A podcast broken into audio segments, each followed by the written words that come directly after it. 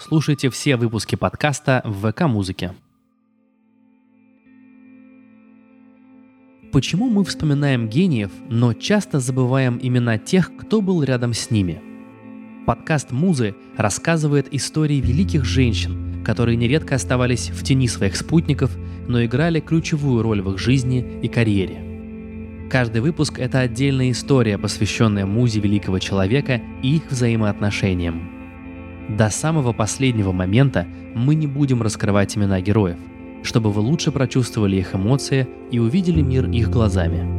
Наш подкаст художественно-документальный и основан на мемуарах, дневниках и архивных записях. Приготовьтесь прожить жизнь музы одного из величайших писателей XIX века –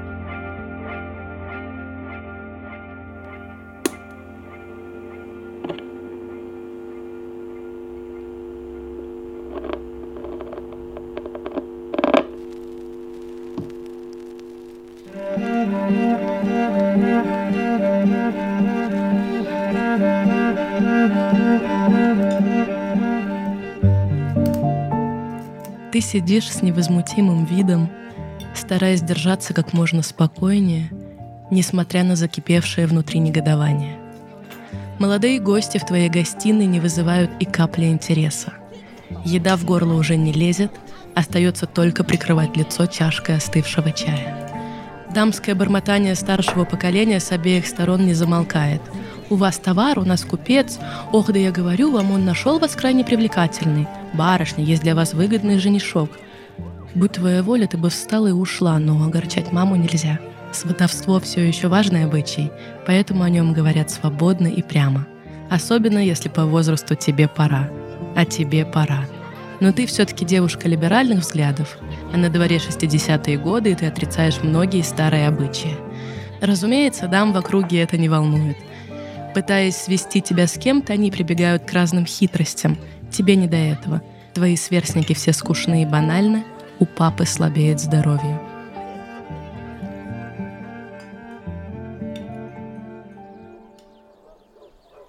Мама старается помочь семье и решает заняться продажей одного из трех домов. Мамина давняя знакомая, Мария Ивановна, подыскала покупателя, которому дом может понравиться.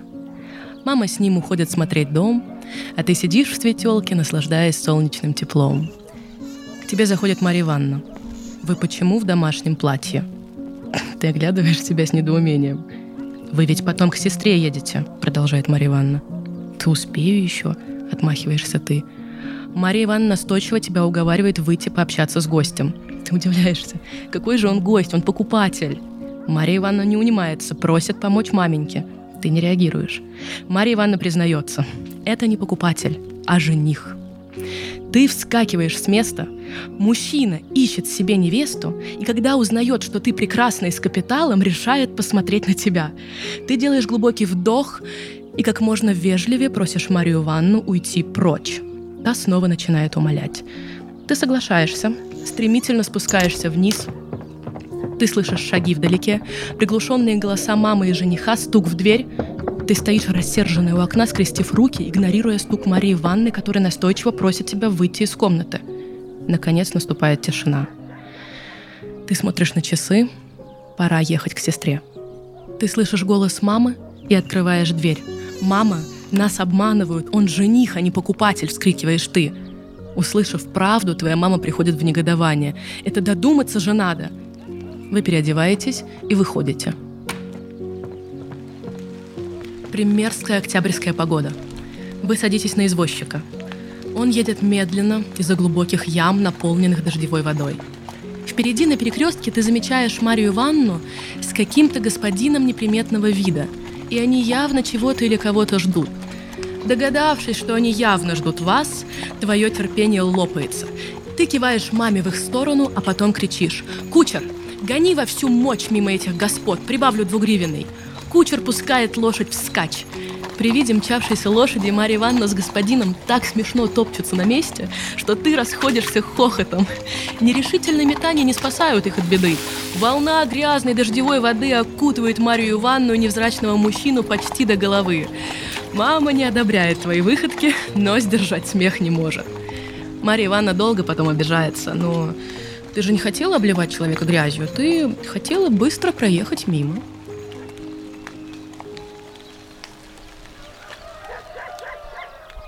К семи часам вечера ты приезжаешь на лекцию стенографии. Профессор Альхин уже здесь. Ты садишься на свое обычное место, раскладываешь тетради, до начала несколько минут. Профессор Альхин присаживается рядом, спрашивает, не хочешь ли ты получить стенографическую работу у писателя – очень хочу. Ты непроизвольно ерзаешь на скамье. Если мне хватит опыта и знаний для столь ответственной работы, то это будет для меня великая радость. Альхин уверяет, что иначе бы он не предложил, и протягивает листок с адресом. Столярный переулок, угол М. Мещанской, дом Алонкина, квартира 13, половина 12 «Ни в коем случае не раньше и не позже», — говорит Альхин. Альхин поднимается на кафедру — ты держишь заветный листок с адресом и с трудом веришь своей удаче. Вся лекция проходит мимо ушей.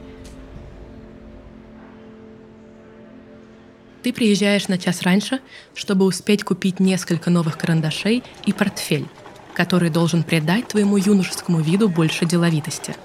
Ты шагаешь по улице к столярному переулку, поглядывая на часы и с трудом сдерживая улыбку от радости и волнения – Наконец, тебе представляется шанс из курсистки стать самостоятельным деятелем на выбранном тобой поприще. Квартира 13 находится на втором этаже.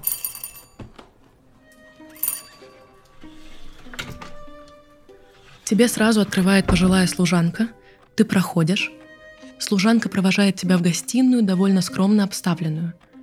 Барин скоро выйдет – Служанка уходит. Ты присаживаешься на диван, но тут же вскакиваешь, так как дверь кабинета распахивается. «Прошу вас». Мужчина среднего роста приглашает тебя войти.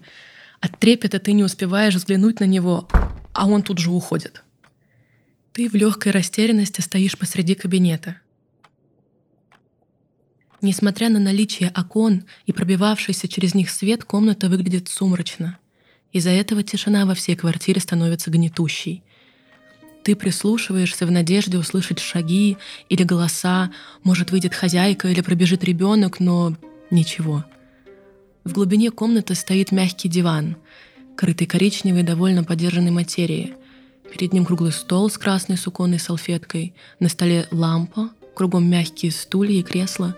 Между окнами стоит большое зеркало в черной раме — так как простенок значительно шире зеркала, то для удобства оно придвинуто ближе к правому окну, что выглядит очень некрасиво. Окна украшаются двумя большими китайскими вазами изящной формы. Вдоль стены большой диван зеленого софьяна и рядом столик с графином воды. Напротив, поперек комнаты выдвинут письменный стол. Обстановка самая заурядная, какую ты видела в семьях небогатых людей. Возвращается писатель. «Давно вы занимаетесь стенографией?» Спрашивает он. Полгода, отвечаешь ты. И много учеников у Альхина. Сначала было более 150, сейчас около 30. Хм, почему ж так мало? Интересуется он. Не ожидали, что стенография сложнее, чем казалось на первый взгляд. Это в любом новом деле так. Ты поднимаешь глаза на его лицо, он выглядит старше своих лет, и голос у него молодой. Он держится прямо, Каштановые волосы сильно помажены и приглажены. Тебя поражают его глаза, они разные. Один карий, у другого так расширен зрачок, что не видно цвета. Эта двойственность придает каждому выражению его лица некую загадочность, отчего тебе хочется вглядываться в его лицо с еще большим пытливо-жадным интересом.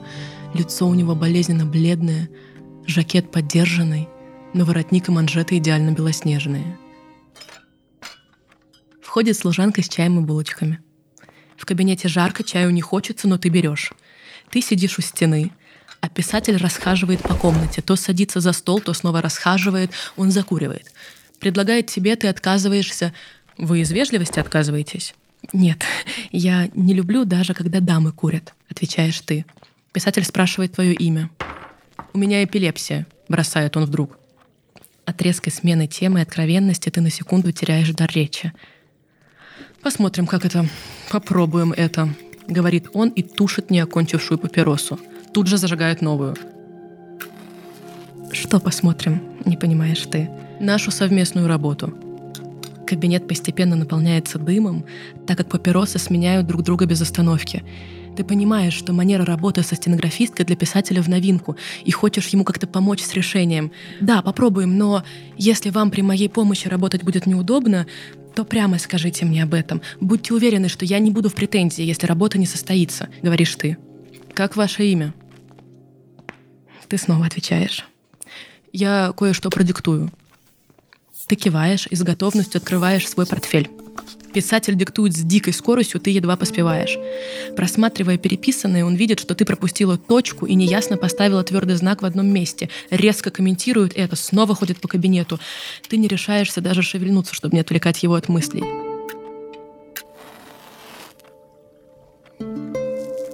Зажигается новая папироса.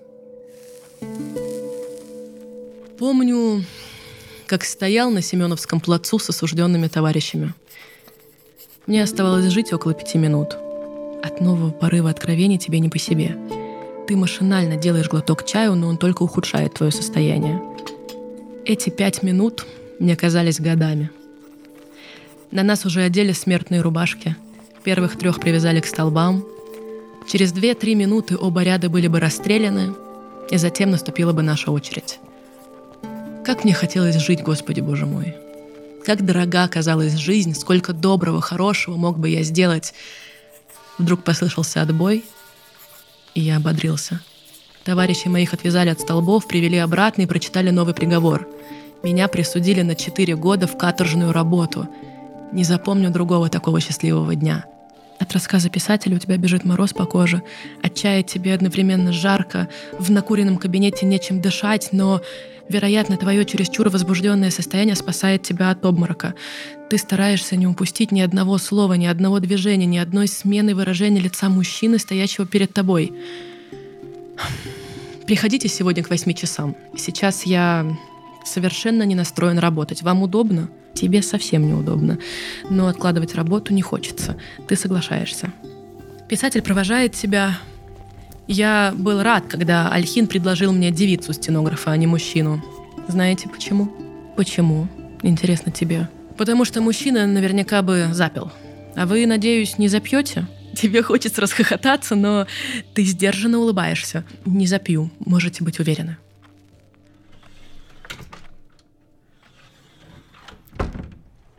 Ты выходишь на осенний прохладный воздух и делаешь глубокий вдох – с паром изо рта уходит понемногу вязкая печаль на душе, но не окончательно. Один из величайших романистов своего времени оставляет тяжелое впечатление. Как ты будешь с ним работать? Непонятно. Ехать домой далеко, нужно как-то провести время до вечера. Ты идешь в гости к родственникам.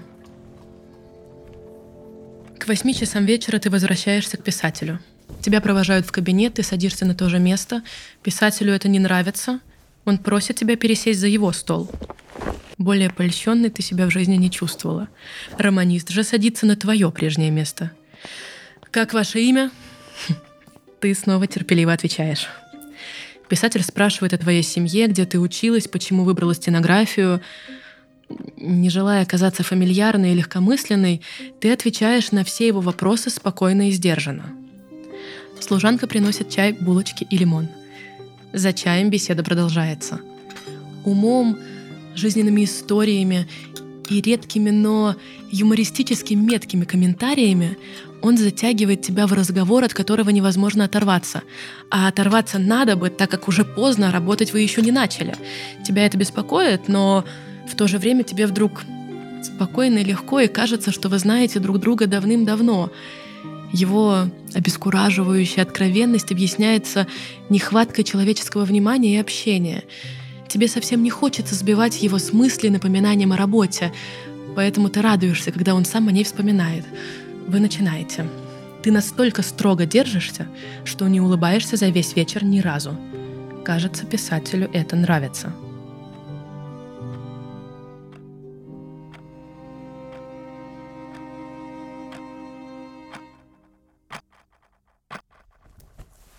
Ты возвращаешься домой после полуночи, невероятно уставшая и невероятно счастливая. Завтра нужно встать пораньше, переписать все продиктованное и доставить в назначенный час.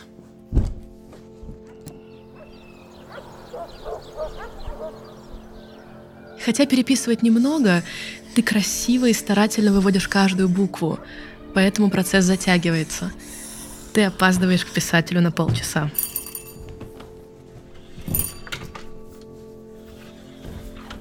«Я уже начал думать, что работа у меня показалась вам тяжелой, и вы не придете», — говорит он, встречая тебя.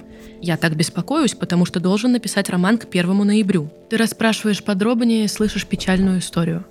После смерти старшего брата писатель принял все его долги. Кредиторы требовали назад деньги, которых нет. Появился издатель Стиловский, который предложил выкупить полное собрание сочинения с условием сдачи нового романа — от отчаяния писатель согласился. В итоге все деньги полностью ушли на долги, у писателя так ничего и нет, а теперь нужно и роман успеть сдать, иначе придется платить большую неустойку, а далее следует потеря всех прав на проданное собрание сочинений. Друзья предложили ему написать роман вместе. Каждый написал бы часть, а ему нужно было бы просто отредактировать. Но писатель отказался. Уж лучше потеря прав, чем свое имя под чужим произведением. Тогда друзья посоветовали ему обратиться к помощи стенографа. Он принимается диктовать. Позже за чаем ваши откровенные разговоры возобновляются, и ты каждый день узнаешь какую-то грустную историю его жизни и тяжелых обстоятельствах, из которых не выбраться. Твоя боязнь писателя исчезает. Ты свободно задаешь ему разные вопросы.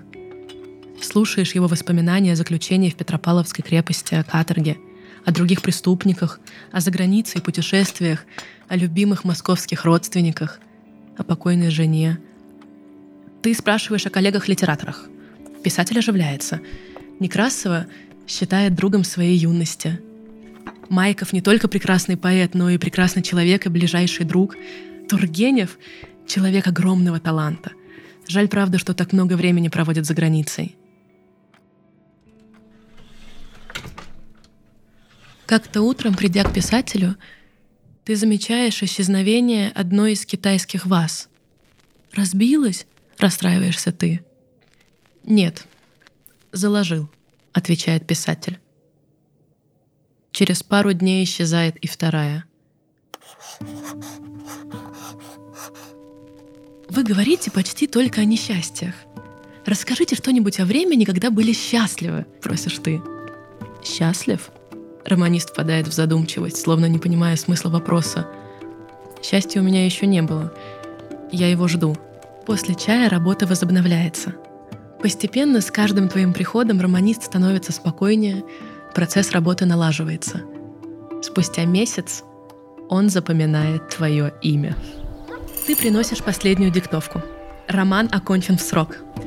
Как ты и надеялась, этот день совпадает с днем рождения писателя — по такому случаю ты надеваешь красивое лиловое шелковое платье вместо предыдущих черных. При виде тебя писатель, кажется, смущается.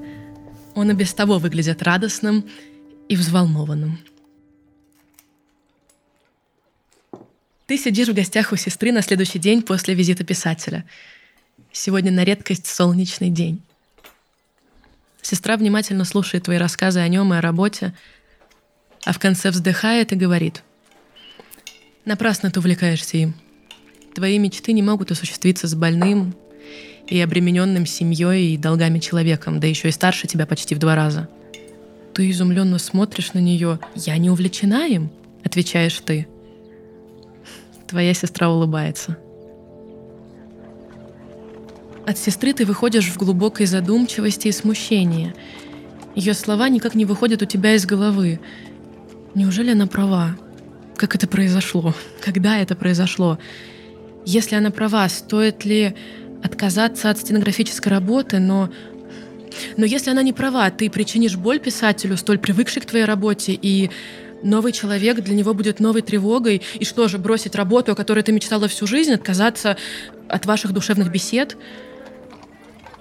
В глубоких мыслях ты шагаешь по улице и не сразу слышишь, как кто-то тебя окликает — к твоему удивлению, это твой писатель. Предлагает тебя подвести.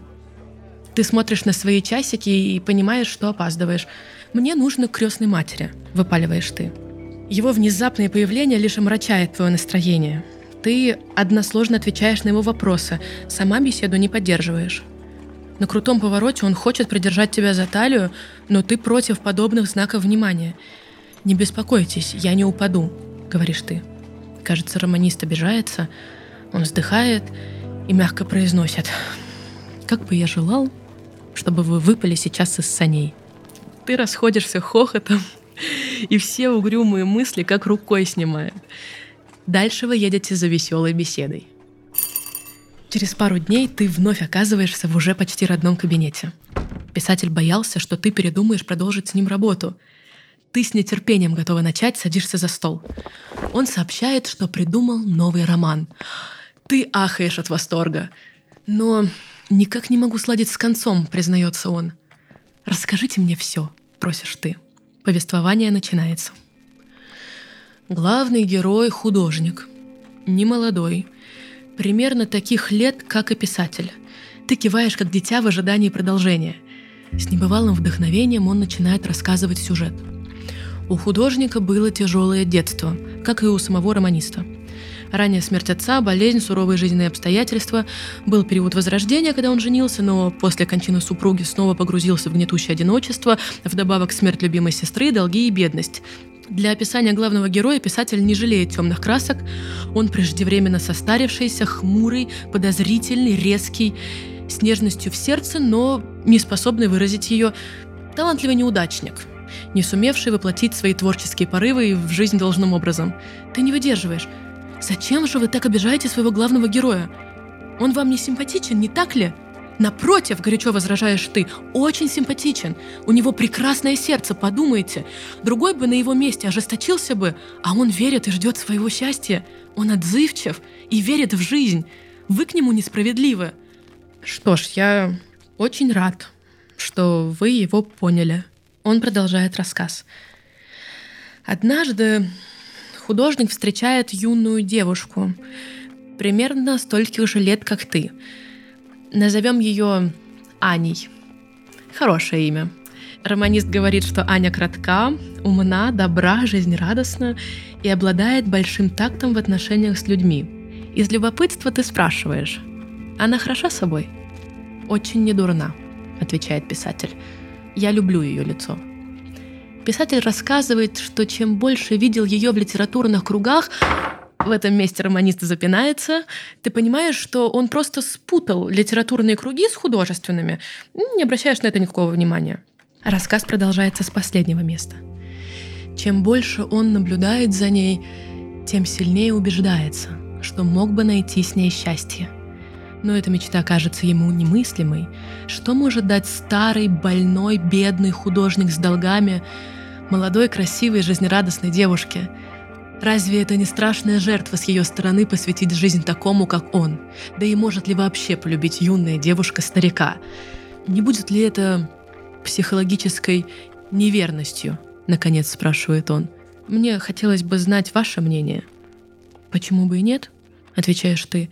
Если, как вы говорите, эта Аня не пустая кокетка, а обладает чистым добрым сердцем, то почему бы не полюбить вашего художника? Что с того, что он беден и болен? Разве любовь сводится только к богатству и здоровью? И в чем жертва? Если она действительно его любит, то будет счастлива, и раскаиваться ей не придется. Ты пылко ему это объясняешь, уверенная в своей правоте. «Вы правда в это верите?» — глухо спрашивает он. «Конечно». Лицо романиста мрачнеет. «Поставьте себя на ее место», — дрожащим голосом говорит он. Лицо его бледнеет и как-то кривится, словно от боли. «Представьте, что этот художник — я, я признался вам в любви, и это я прошу вас быть моей женой. Что бы вы ответили? Ты смотришь на его измученное лицо и, наконец, осознаешь блистательную импровизацию, которую слушала все это время. На секунду ты забываешь, как дышать, сердце так бешено колотится, что он, наверное, может его услышать в этом предательски безмолвном кабинете. Ты не можешь допустить, чтобы бесконечно дорогое тебе лицо выражало сердечную муку.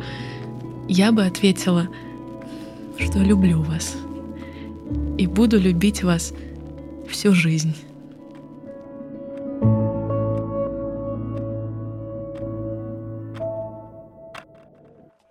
Хотя ты мало знаешь о практической жизни, тебе предстоит учиться вести хозяйство, тебя крайне смущает одно обстоятельство.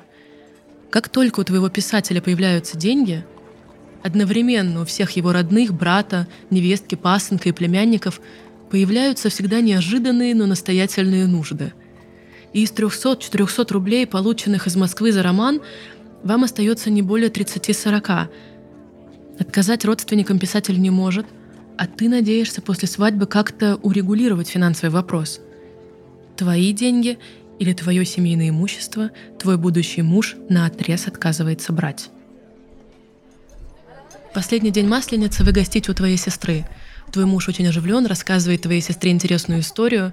Ты наслаждаешься шампанским с фруктами, зять тоже слушает историю, отвлекается на поиски спичек.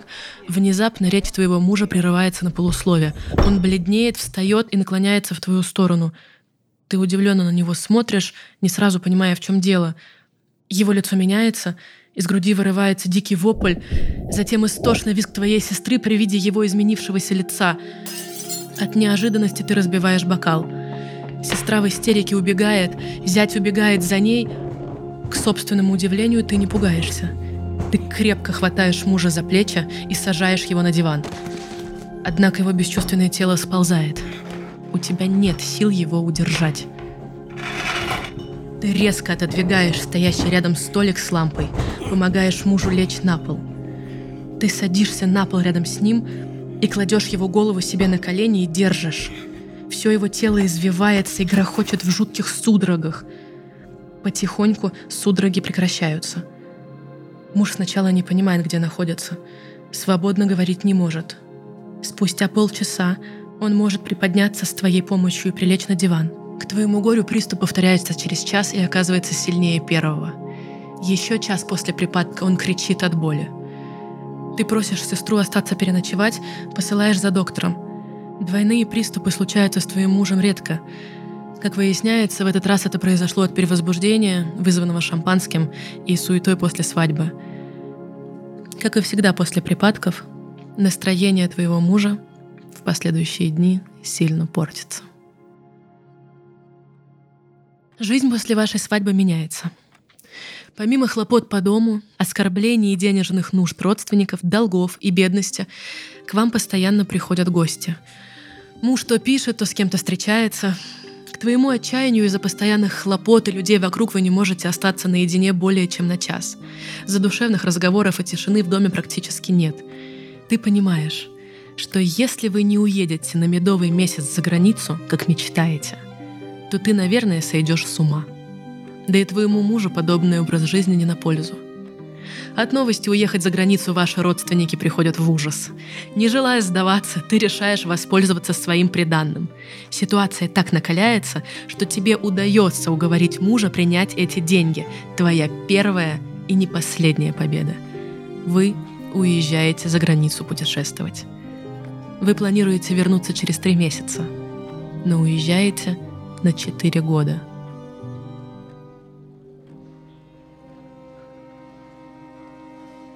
Как-то гуляя по Дрездену, муж дарит тебе золотую цепочку и медальон, куда можно вставить фотографию.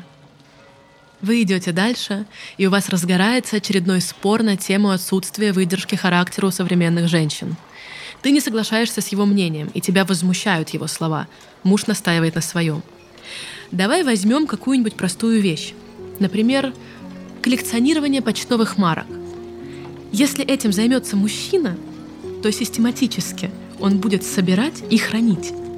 И если не отдаст этому занятию слишком большого времени или если охладеет к собиранию, то все-таки не бросит его, а сохранит на долгое время, может и до конца жизни, как воспоминание об увлечениях молодости. А женщина? Она загорится желанием собирать марки, купит роскошный альбом, надоест всем родным и знакомым, выпрашивая марки, затратит на покупку их массу денег, а затем желание в ней уляжется, роскошный альбом будет валяться на всех этажерках и в заключение будет выброшен, как надоевшая никуда не годная вещь. Так и во всем. В пустом и серьезном, везде малая выдержка. Сначала пламенное стремление и никогда долгое и упорное напряжение сил для того, чтобы достигнуть прочных результатов намеченной цели. Ты разодориваешься из-за этого спора, я докажу, что ты не прав, улыбаешься ты. Сейчас у меня серьезных целей нет, Так что я начну с малого. Ты тащишь его в магазин письменных принадлежностей, покупаешь простенький альбом, а в отеле приклеиваешь три марки с присланных писем. Вернувшись в Россию, вы много времени проводите в Старой Руссе. Тебе нравится дом, который вы снимаете, сады и покой вокруг. Ты живешь с мужем и детьми. Сила и решимость, приобретенные в поездке по Европе, помогают тебе избавиться от надоедливых родственников и пасынка, который надеялся жить со своей женой под вашей крышей на ваши деньги. Атмосфера солнца и густых деревьев благотворно влияет и на мужа. Его приступы случаются редко. Он много времени играет с детьми, на что ты готова смотреть бесконечно. По приезду в Петербург ты решаешь заняться кредиторами, чтобы они лишний раз не тревожили твоего мужа и не отвлекали его от работы – Угрозы кредиторов, невозможные сроки и условия тебя больше не пугают. Занимаясь финансами в семье, почитав законы и права кредиторов, ты выторговываешь более комфортные условия. Ваш общий долг на сумму в 25 тысяч постепенно выплачивается. Ты сидишь у распахнутого окна и завтракаешь, когда выходит муж. «Хорошо спал?» – интересуешься ты. «Да, увидел в своей постели мышонка», Муж брезгливо корчит рожицу. «Надо бы найти его», — добавляет он. «Конечно», — вскакиваешь ты. Вместе с горничной и с кухаркой ты принимаешься переворачивать постель, двигать ее, двигать комод, осматривать углы и щели, ничего. Ты возвращаешься к мужу, он пьет кофе. «Нашли?» — спрашивает он. «Убежал, наверное. Странно, мы и норку не нашли», — задумчиво говоришь ты. 1 апреля, голубка моя. 1 апреля. Ты разбираешь бумаги на столе, непроизвольно улыбаясь утренней шутке и настроению твоего писателя. Находишь новый выпуск отечественных записок и решаешь прочитать новую главу романа, который там выходит. В новом отрывке женский персонаж романа пишет письмо мужчине, где рассказывает, что небезразличная ему женщина ему не верна, поддалась чарам другого и напоминание о нем в ее амулете на шее. Как только ты это читаешь, хитрая мысль проскакивает в твоей голове и решаешь, что сегодня судьба тебе благоволит. Уверенная, что муж уже прочитал новую главу, ты переписываешь письмо на имя мужа от анонима, старательно меняя почерк, и кладешь среди его корреспонденции. После обеда твой писатель уходит в кабинет. Ты выжидаешь некоторое время и заглядываешь к нему, чтобы увидеть эффект от твоей шутки. Твой муж расхаживает по кабинету с угрюмым и мрачным лицом. Поняв, что он расстроен, ты спрашиваешь, что такое – ты носишь медальон? Ношу. Покажи. Зачем? Покажи медальон, вскрикивает он. Ты вздрагиваешь от неожиданности.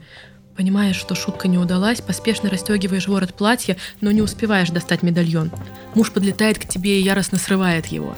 Золотая цепочка, подаренная им в Дрездене, рвется. Муж остервенело пытается его открыть, не зная, где пружина, его руки дрожат.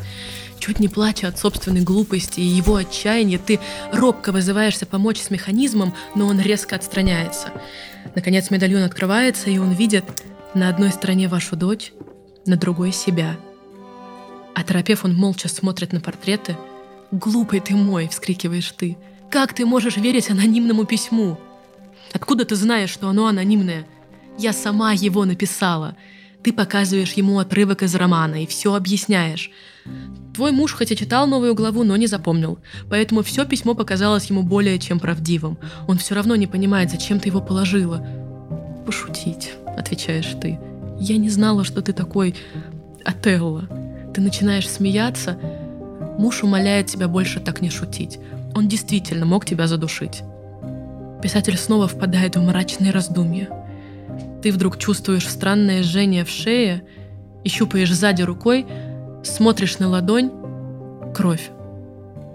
Увидев кровь, твой муж бледнеет от ужаса. Ты успокаиваешь его. Весь оставшийся вечер проходит в глубокой нежности к тебе, извинениях и чрезмерном внимании.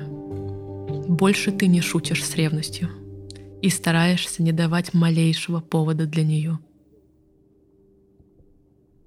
Чтобы помочь мужу и семье, ты решаешь заняться продажей книг. Слава твоего писателя нарастает, он много работает, ездит на литературные чтения, его зовут на концерты, званные вечера, все это радует его, но одновременно утомляет. Он ездит лечить горло и легкие в ЭМС, пьет лечебные воды. Припадков немного, ты старательно следишь, чтобы никакие внешние обстоятельства или люди не влияли дурно на его здоровье. После советов книжных торговцев ты продаешь романы своего мужа.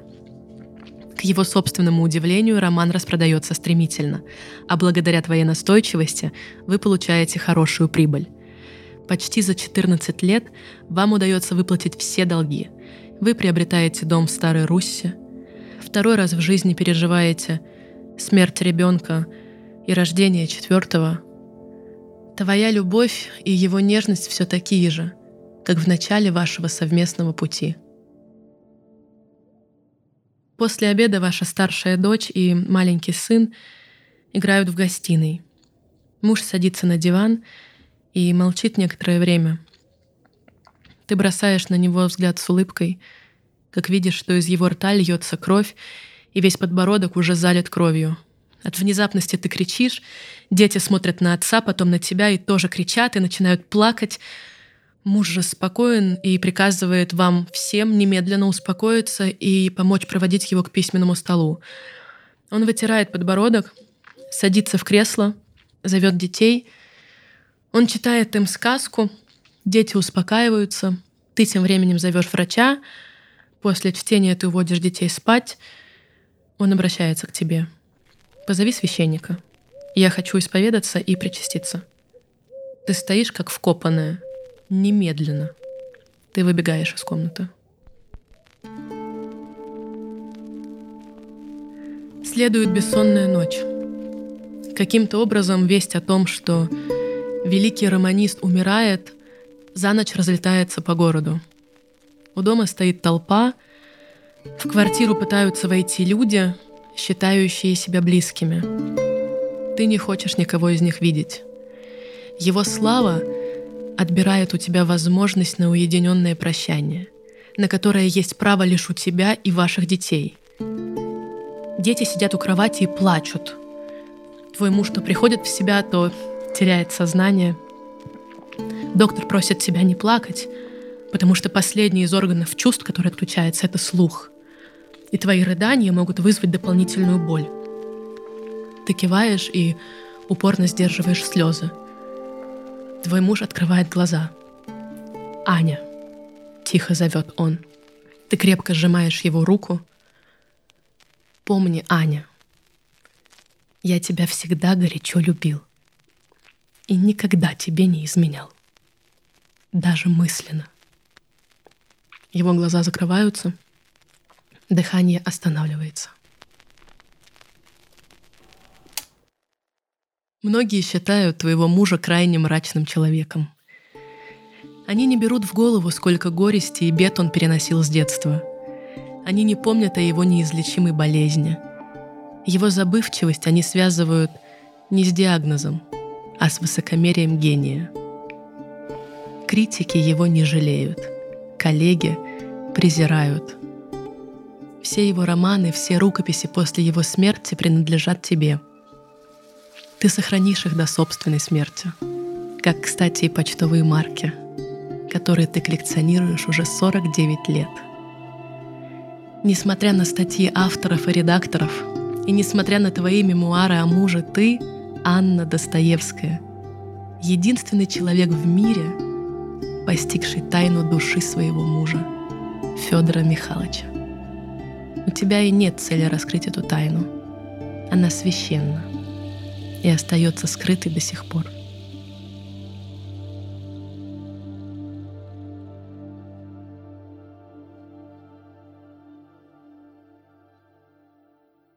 Над выпуском работали Автор сценария – Ната Лушина. Текст озвучивает Татьяна Максимова. Звукорежиссер – Тимур Шарафуддинов. Авторы идеи и креативные продюсеры – Аня Ковалева и Кость Колосков. Младшие продюсеры – Наталья Гуркина и Агния Надеждина. Помощник сценариста – Кристина Демидова.